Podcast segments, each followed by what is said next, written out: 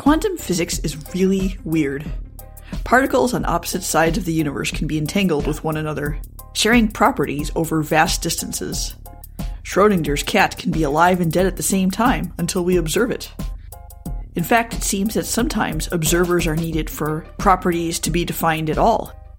But what if a person, a conscious, living person, is the one that is being observed? Can people become entangled with one another? Or is consciousness somehow different, special?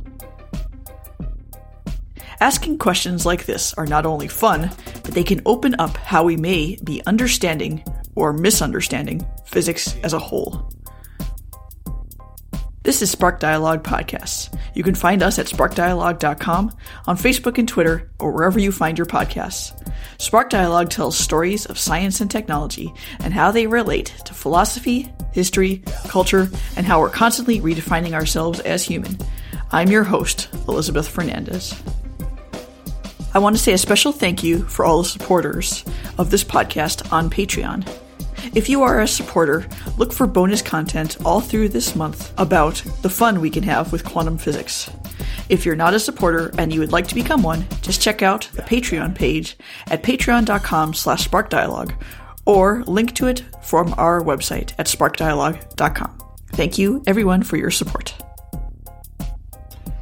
Hi, I'm Eric Cavalcanti. I am a theoretical physicist working on foundations of quantum mechanics at Griffith University in Australia. Eric works in a field called experimental metaphysics. Now, I know what you're thinking. That sounds like an oxymoron. So, experimental metaphysics is a term that was coined by the philosopher Abner Shimony to describe a field of research that aims to study the landscape of possible physical theories or you could say metaphysically possible theories, whether or not they are the theory that describes the actual world we live in. The aim is to study this landscape of theories both through theorems, through mathematics, and through experiments. A lot of physicists may shy away from the idea of metaphysics. It seems just a bit too close to philosophy. But Eric stresses all it means is that we're trying to see which models of the world the universe, really everything, we can rule out, and which may be possible scenarios for the world we actually do exist in. A lot of physicists are afraid of the word metaphysics, and I, I think in, in this sense, in the sense of experimental metaphysics, it is best understood uh, as about physical theories. It's the field of research that studies physical theories themselves, to, not to be thought of as mysticism or something like that. It's a, it's a scientific but also philosophical field of research. For the good part of the 20th century, there's been a few generations of physicists that have been averse to philosophical inquiry, averse to philosophy, because it was a period in which it was very easy to make progress in physics without thinking too much about the foundations of the theory. We had quantum mechanics and we had relativity, which um, led to an explosion of new results and new theories and new understanding of the world. And there's a lot of development to be made, which do not necessarily require that the, the, the philosophical foundations of the theories were questioned or addressed. But we are now in a period, and that's an opinion shared by, by many physicists today, in which further progress in physics does require that physicists think more carefully about the underlying hidden, unquestioned assumptions about physical theories. One way to think about experimental metaphysics, a nice analogy, if you will, compares it to Michelangelo when he carved his famous sculpture, David. When Michelangelo was asked how he sculpted David, he said, I just removed everything that was not David. And so I think of the landscape of metaphysically possible theories as the raw block of marble, and the tools of experimental metaphysics are chiseled that allow us to carve some parts of that landscape, to rule out conjunctions of metaphysical properties, metaphysical assumptions that do not describe the world. And the hope is that what um, we are left with even if it's not a point, even if there's not one single theory to rule them all, one theory that gives the best description of the world, there might be still a set of theories, but um, that will form a beautiful picture showing something deep about reality. Today, modern experimental metaphysics attempts to redefine our understanding of the universe and our place in it.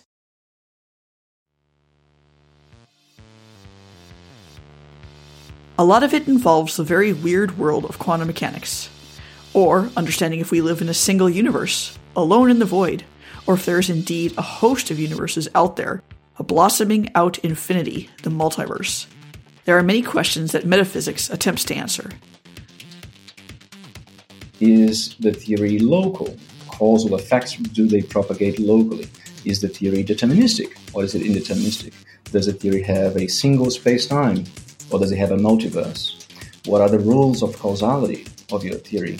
Is the quantum state ontic? Is it a real property of a physical system? Or is the quantum state epistemic? Does it represent information about the world or about observations an agent can make?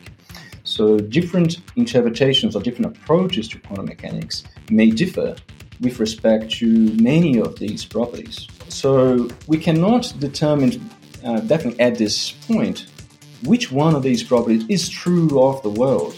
But what experimental metaphysics allows us to do is to rule out theories which have certain sets, certain conjunctions of these kinds of properties. Some of these properties cannot all be taken together to describe the world. And that is something that we can know with great certainty, both mathematically and experimentally. Let's take a deeper look at one particularly interesting area of experimental metaphysics understanding quantum mechanics. Let's say we have a particle. This particle is happily going about its business. Everything about this particle, descriptions of its energy, its angular momentum, and how it's oriented within its orbit, are all encapsulated in something called the wave function.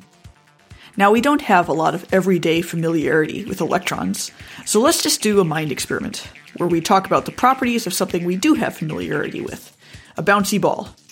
Let's say that this big, bouncy ball behaves like a subatomic particle rather than the macroscopic object that it really is. We can describe all sorts of properties about this bouncy ball using its wave function. The wave function of our ball won't give us the exact position of the ball, but just a probability of where that ball might be. This changes, though, when we make a measurement. According to a standard textbook description of quantum mechanics, once we observe that ball, the wave function collapses. In other words, it picks a value and settles in. Let's say we want to measure the ball's color. According to the ball's wave function, the ball could be anything from blue to yellow to red. Another property we can measure is any pattern it might have. It may have polka dots, maybe some stripes, or zigzags. Now, here's a subtle point there is a certain uncertainty when you pair variables with one another. For example, you can never look at the precise position and momentum of the ball at the same time. Nature just forbids it. Let's just say in our case, we can never know the exact color it has at the exact same time that we know what pattern it has. Now, let's suppose we actually observe our ball and we find that it's green. Now the question is, was the ball inherently green and we just didn't know it before we measured it? And does the ball inherently have stripes, even though now we can't know this because we precisely know its color? In our macroscopic world, this is obvious. Yes, of course, the ball has an inherent color and pattern. But in the microscopic world, this may not be the case. If subatomic particles do have inherent properties, we call this the hidden variable model. It would imply that our bouncy balls have inherent properties even if we can't see them. On the other hand, perhaps the ball does not have inherent properties. This means that the ball, in some sense, decides what color and pattern it will be the moment that we measure it.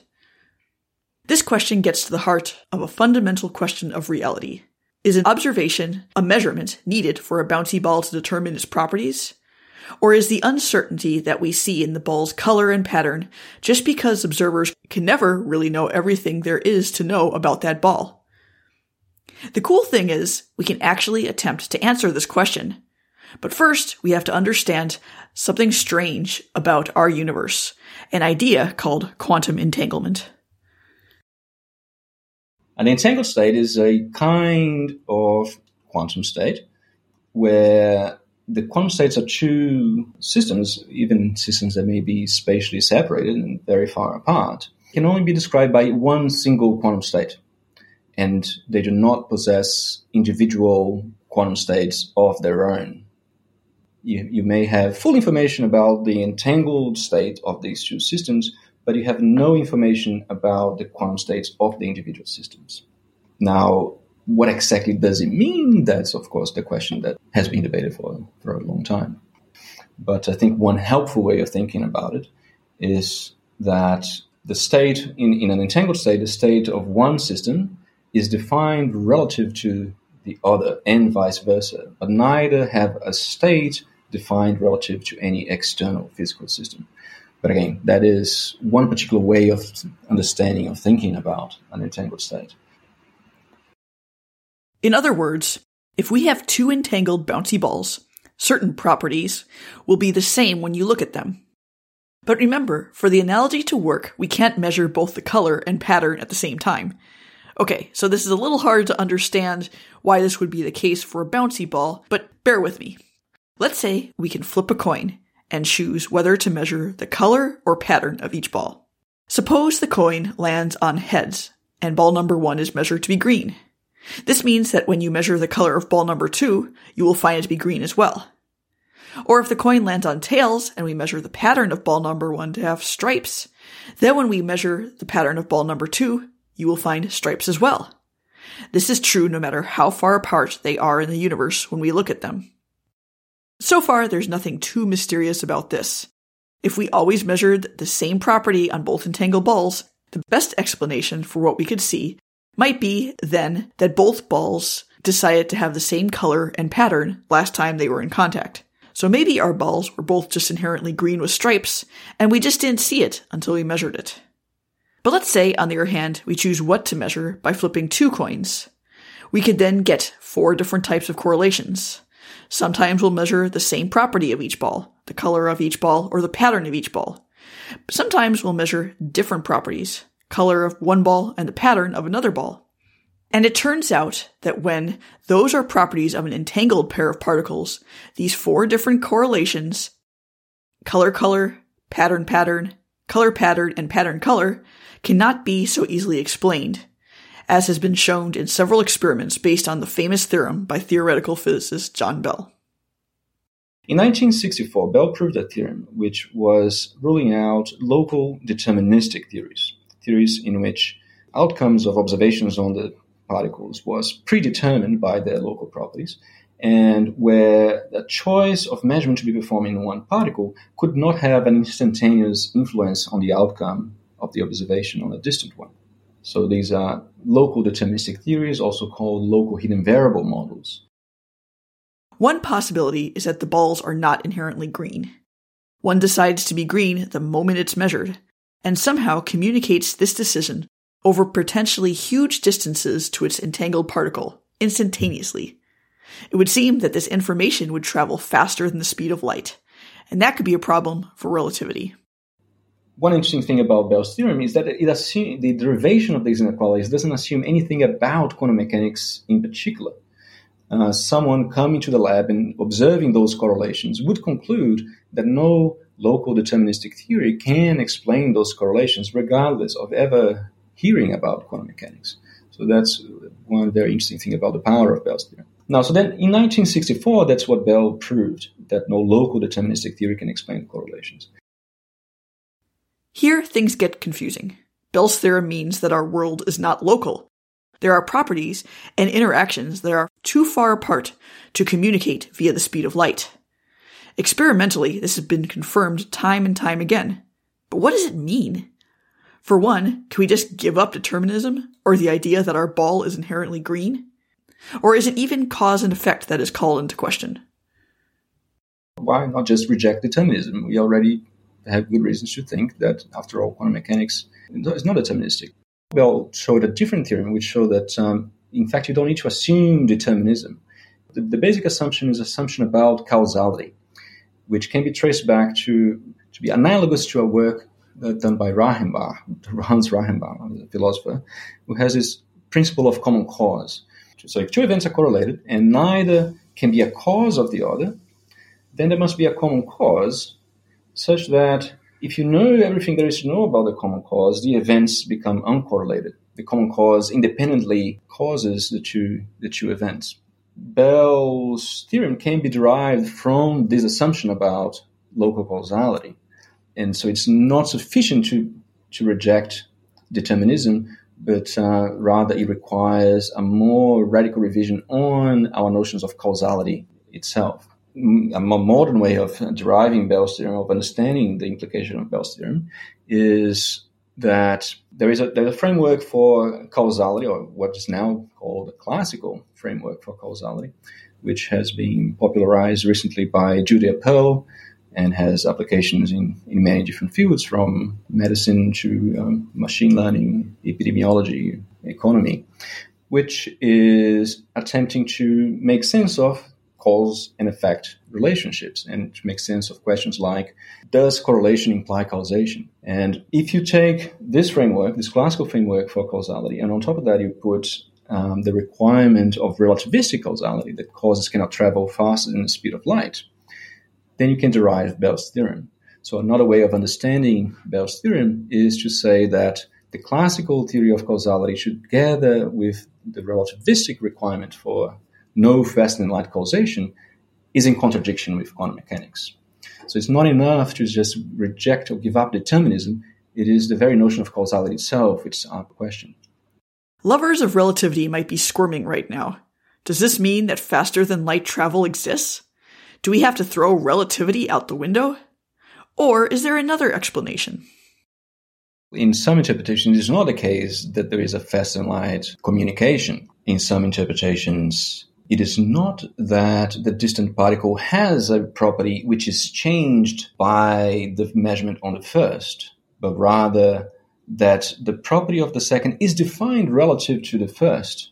Think of it in much the same way as Einstein's theory of relativity, where properties like positions or time or velocity are not intrinsic properties of systems but are defined relative to a reference frame. So, one way of thinking about entanglement is that one of the particles in the entangled state is a reference frame for the second, and vice versa. But it's not that it has a local property that is changed by the measurement on the distant one. It is just that by performing a measurement on the second one, you are now obtaining information about this particle, and because the second is this, the state of the second is defined relative to this one, you are also obtaining information about the distant one but in a way that cannot be explained in terms of them having those local properties prior to that measurement having been performed.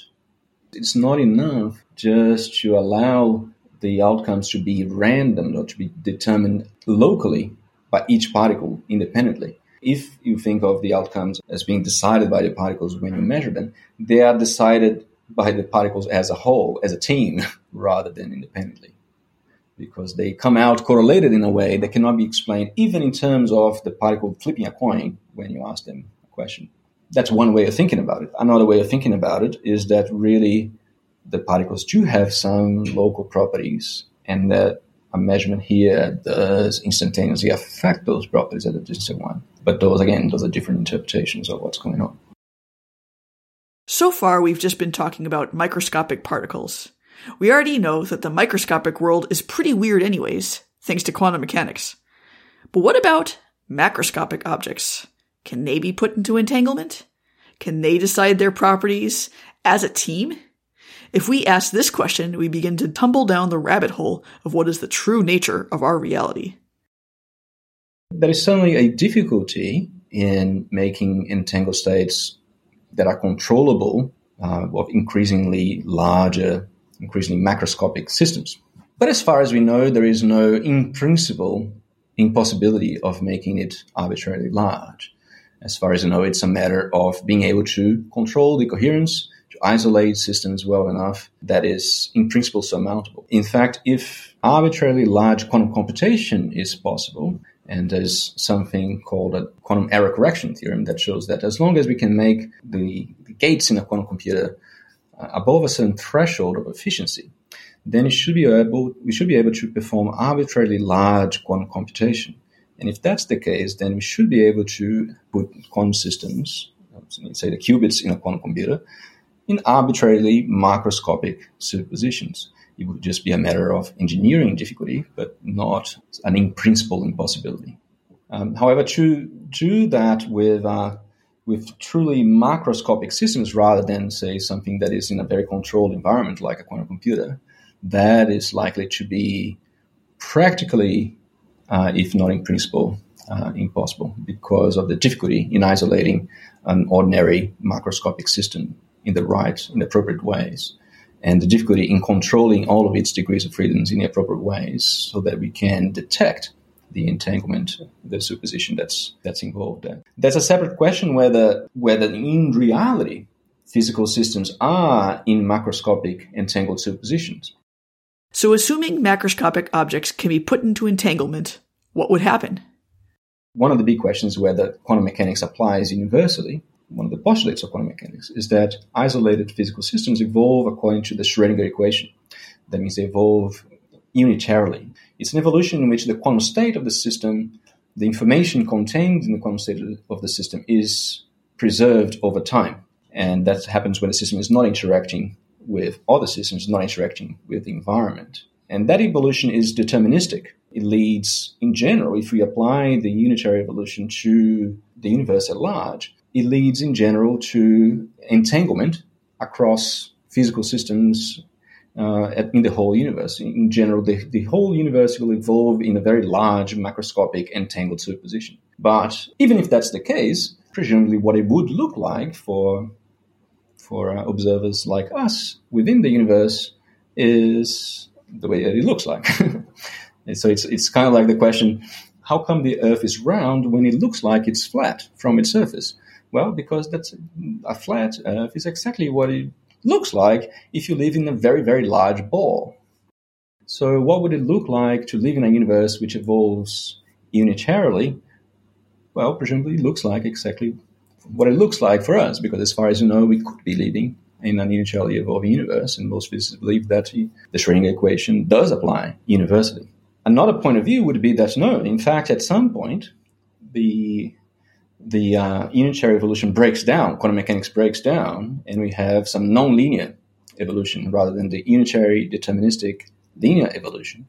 We would have a nonlinear probabilistic evolution in which the different terms in this entangled superposition would collapse into one or another. There are different theories of this kind, which are called collapse theories, objective collapse theories. One of them uh, was proposed by Roger Penrose. He uh, proposes that it's gravity that um, that causes the collapse of the wave function. When when uh, m- when superpositions are macroscopic enough, when the different terms in a superposition differ substantially by their gravitational effects, that they would objectively collapse into one or another term in that superposition rather than evolve unitarily. Recently, however, has there's been an experiment just published in, in Nature Physics, which uh, has given experimental evidence against the simplest form of, of gravitational collapse models of, of the kind proposed by Penrose. There may still be more complicated models of this form, but at least the simplest one has been ruled out. So, as far as we know now, it, the universe does evolve unitarily, which would imply that, in fact, macroscopic entanglement superpositions are the norm the question is how can we detect them?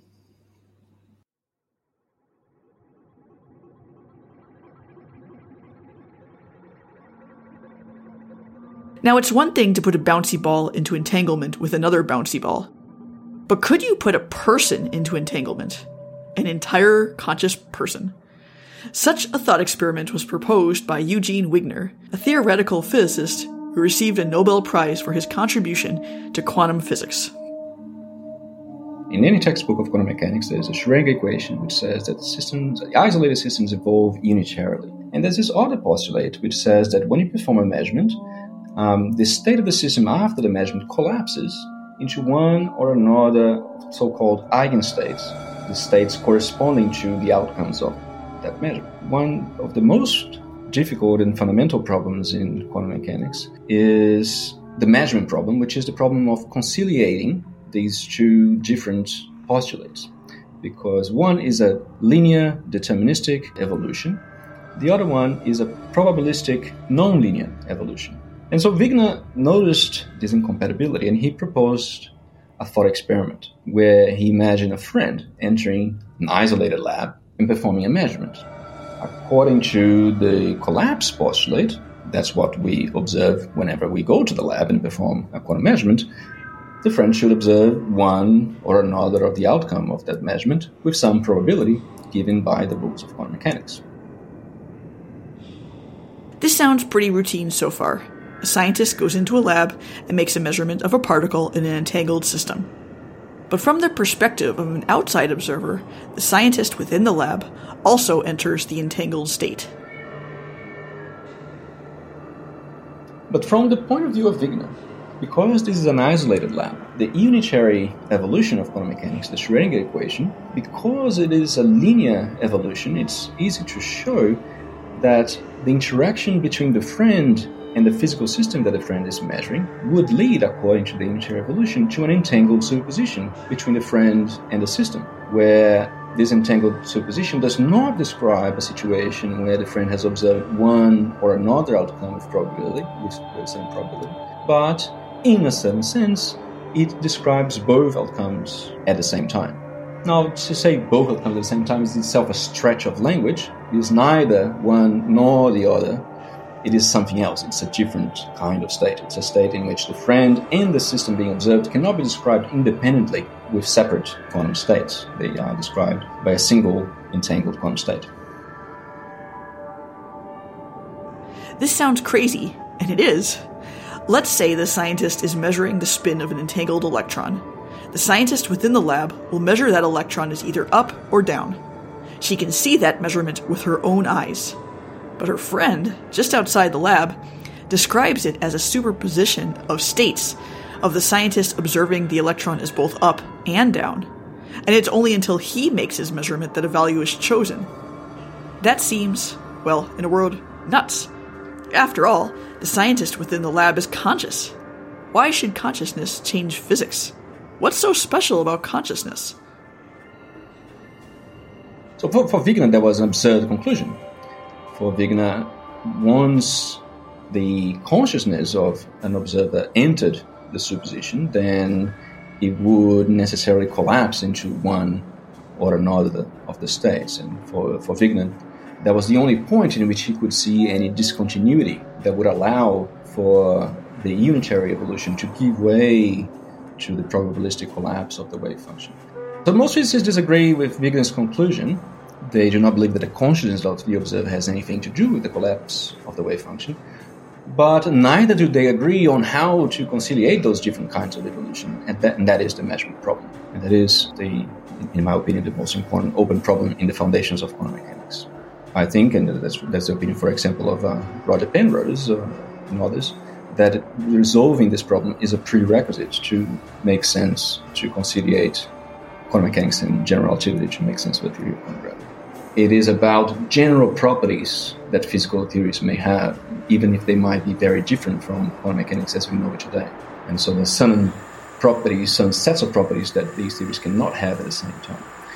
And it turns out that our novel theorem rules out uh, a set of properties which is a strict subset of the assumptions of Bell's theorem. So the violations of the inequalities we derive imposes strictly stronger constraints on on, on possible physical theories than Bell's theorem does. Eric and his colleagues wanted to ask the question if you and I observe an event, can we agree on the results? Is your reality the same as my reality? Bell's theorem, it shows that we cannot have a theory which is local and deterministic. And many physicists said, okay, we'll just give up determinism and we'll just keep locality. But otherwise, we can imagine that we live in a single space-time, and whenever we observe the outcome of an experiment, there is a real event, that's a real fact that actually occurred and everybody can agree on. As opposed, for example, to living in a multiverse or to living in a world in which properties are relational. They wanted to take Wigner's experiment one step farther. Wigner considered this Wigner's friend setup where a friend is inside this isolated lab performing an experiment. Um, Now, it does illustrate the measurement problem, but it doesn't provide a, a no go theorem of a strength like Bell's theorem. Eric's thought experiment goes like this There are two sealed off labs on opposite sides of the planet, each with an entangled particle. In one lab, Charlie observes his particle. In the other lab, Debbie observes its entangled particle. So, what we have done recently was to strengthen the Wigner's friend paradox to something that is analogous to Bell's theorem. So, we consider now there's two friends inside two isolated labs which are distant from each other. Let's call these two friends Charlie and Debbie. And Charlie and Debbie are performing measurements on pairs of entangled systems. They perform their own measurements inside this lab. Up until now, this is similar to Bell's theorem, but now comes the twist. Outside of the lab, there's two so-called super observers that are replacing Wigner in the original setup, who can perform measurements upon the whole contents of the lab, including the friend and the systems that the friends are measuring. These two super observers, let's call them Alice and Bob, are observing things from outside the lab. According to their perspective, Charlie and Debbie become entangled with one another after observing their particles. So Charlie goes in the lab and performs a measurement on his system. And Alice now has two choices. After Charlie performs his measurement and has observed one or another outcome, presumably, Alice has a choice to either open the lab and ask Charlie what he saw, or perform a different experiment. The, the interaction between Charlie and the system that Charlie is measuring is de- described by Alice from the outside, like Wigner did, as an unitary evolution, an evolution according to the Schrödinger equation. And if Alice can control this evolution, she can undo that measurement. In the process, erasing Charlie's memory about what he observed and perform a different measurement on the system alone.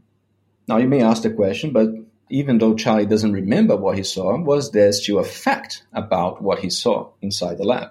So, if we assume that there was a fact that Charlie observed one or another outcome inside the lab, we just don't know what it was, and Alice's choice of opening the lab and asking Charlie does not have an influence on what Charlie observed in the past, nor does it have an influence on what Debbie and Bob observed at a distance, then we lead to some predictions which are violated in principle by quantum mechanics. So the assumption that the observations performed by the friends inside the labs are absolute facts, and that the choices of Alice and Bob on what experiment should perform does not have an influence on the past and does not have an influence fast and light, those assumptions are in contradiction with the predictions of quantum mechanics. What this all boils down to the possibility that what is observed by anyone is an absolute fact, and that a choice made by an observer in one place doesn't affect what other observers see in the past or at a distance, is actually at an odds with quantum mechanics. Okay, well, there's one caveat. Their experiment didn't involve real people. It involved very simple observers, particles that can make their own observations. The friend is the path that a photon takes in the setup. The photon, in a sense, measures a property of the photon, which is the polarization. If one takes that to be sufficient um, representation of an observer, then the inequalities have already been violated, and those assumptions uh, cannot be used to describe the experiment.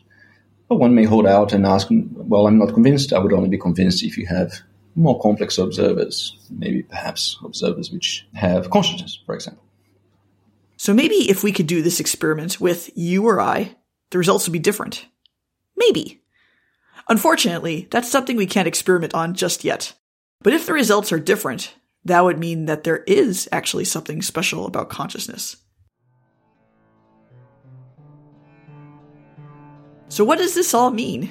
Before you have a Matrix esque moment, let's see what this really does mean for physics.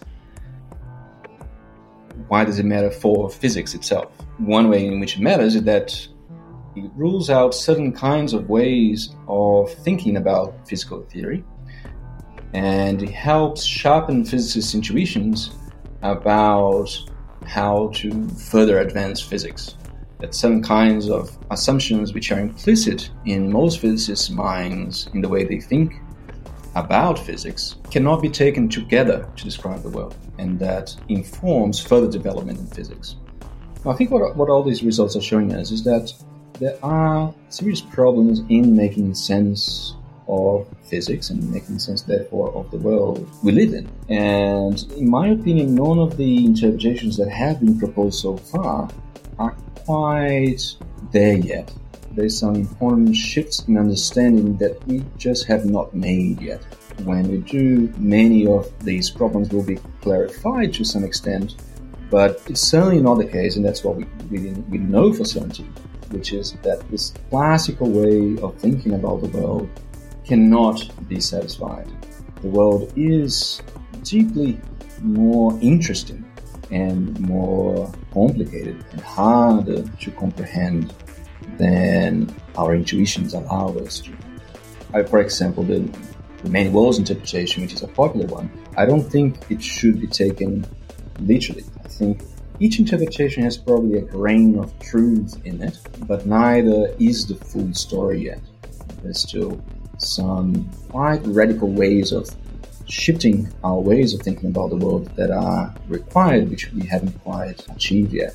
What I think is useful about these kinds of uh, results in experimental metaphysics is to very sharply rule out different ways which do not work so that we can give up certain ways of thinking about the world, which have been traditionally very ingrained in our ways of thinking. So that we know for sure where we cannot stand.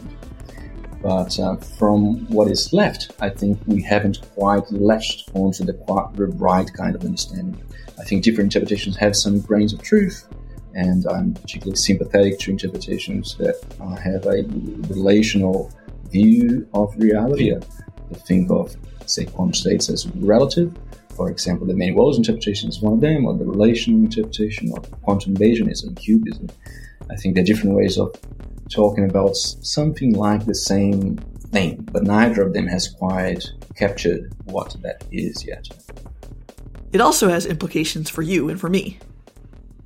But for the general public, in terms of how do we understand ourselves and our place in the world, the picture that physics uses to describe the world can have a big influence in how we see ourselves and how we see the world and how we see our place in the world and the importance of our actions and so on. Lee Smolin has made an, an interesting parallel between different physical theories of different times and the political, even and social attitudes of people over time. So, for example, the Aristotelian view of the world with the earth in the center of the universe, which was very well suited to a world which was uh, a religious monotheistic world. And then we have the Copernican view, where the, the Earth is no longer in the center of the, of the world, which was paralleling um, more democratic views about social interactions and so on. So, in what ways do new understandings of physics in what ways may they influence the way we perceive ourselves, we perceive the world, and political interactions more general? It's a good question to, to ask. For example, in, if you have something more of a relational theory, which was one of the ways to try to accommodate these uh, these results, is to think that the world is not cannot describe in terms of individual things with individual intrinsic properties only interacting locally. Reality at large needs to be described as a whole in one way or another, whether it is by no local interactions or whether it is by um, something like a relational theory. So perhaps one way in which once these kinds of ideas filter through society could be, for example, for us to see ourselves not as disconnected parts, isolated parts in a foreign world, but as uh, participating agents that cannot be isolated, that cannot be separated from its environment and from from the rest of the world, and maybe that might have that might have influences in in how we perceive the world and how we we think of ourselves. In a way, it's a nice idea. All of reality cannot be separated into parts. We must view it as a whole and a lot of work in foundations of quantum mechanics has been on people getting the patch theory or the patch interpretation and running with it and being blind to other ways of thinking. And I think my interest in this approach of experimental metaphysics is, is precisely yeah, it's a philosophical humbleness. It is an admission that we don't actually know what's going on. And so let's try to step uh, carefully and see what we can know with some level of certainty. And we can know some things with some level of certainty, which is the ways in which the world is not. But what the world really is, that we don't know yet. I think ultimately it may well be that there isn't a single way of looking at the world which we can achieve at the exclusion of all others. It may well be that there will be a plurality of different ways of understanding the world. But if, the, if you can understand the world in more than one way, I would say that you understand it better than just one way. But maybe those different ways will paint different pictures of reality. And that may well be the case that uh, maybe even there isn't a, a, matter of fact about which one is the right one. That, uh, in a sense, they're different equivalent ways of thinking about the world.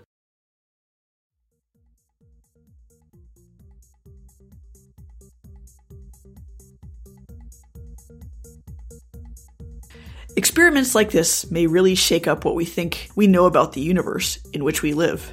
It might make us question how much we really know about physics, and indeed, ourselves. But as Eric says, by doing experiments like these, we can begin to chip away what the universe is not, and perhaps one day begin to realize it for what it is. Spark Dialogue podcast is produced by me, Elizabeth Fernandez. You can find us on the web at sparkdialogue.com, on Facebook and Twitter, or all of your podcasting platforms. And remember, if you're a patron of this podcast, to check out the bonus material coming out all throughout this month at patreon.com slash sparkdialogue. I'll be back at the beginning of May with a new episode. We'll see you then. Background music that you heard were clips from I Don't Know, the Grapes of Wrath mix by Spinning Merkaba, 7, the new music remix by B. Watts featuring Alex Beroza, Unusual Travels 1, the second part by Marco Nicola, Online Musical Journal Journey by Septahelix, and B34 by Zeekweb featuring No Sushi. All of these songs are licensed under a Creative Commons license. More information and links to these songs can be found in the show notes at sparkdialogue.com.